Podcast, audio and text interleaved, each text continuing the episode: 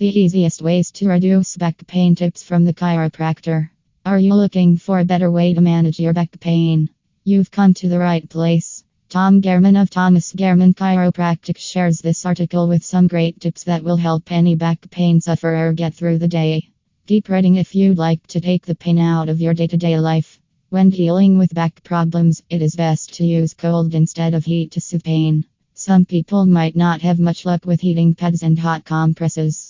Experts have found that cold to soothe can work just as well.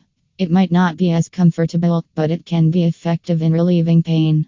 You might want to give it a shot and see what works best for you. Once your initial back pain subsides, try going for a walk. Don't carry anything and keep your head up. This kind of gentle exercise can reduce back spasms and improve your mood. If the walk doesn't reduce or eliminate the pain, it will at least take your mind off of it. Apply an ice pack to the painful area. Despite its simplicity, an ice pack is one of the most effective methods for reducing back pain. Applying ice or a cold pack to the painful area reduces swelling and blood flow, which also reduces the pain. It can also help relieve stiffness. Aging brings about increased risk and inevitability of back pain. Therefore, since age is unavoidable, it should be clear that you should take every other precaution that you can in order to maintain back health and keep the back pain away.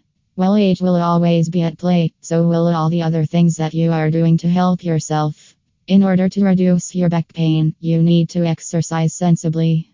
People often think that they should keep their back immobile when it hurts, but this can actually make their back pain worse. Exercise stimulates blood flow to the lower back and helps to reduce inflammation and muscle tightness. Remove the source of your back pain. This is one of the most critical things you must do if you are suffering from back pain. Although it seems simple on the surface, it may involve more than you realize. The first thing you need to do is take a look at what you are doing when you get back pain.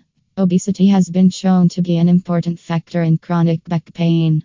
Losing pounds and keeping weight within normal ranges can greatly reduce pain and strain on the back. Regular exercise can also help strengthen back muscles.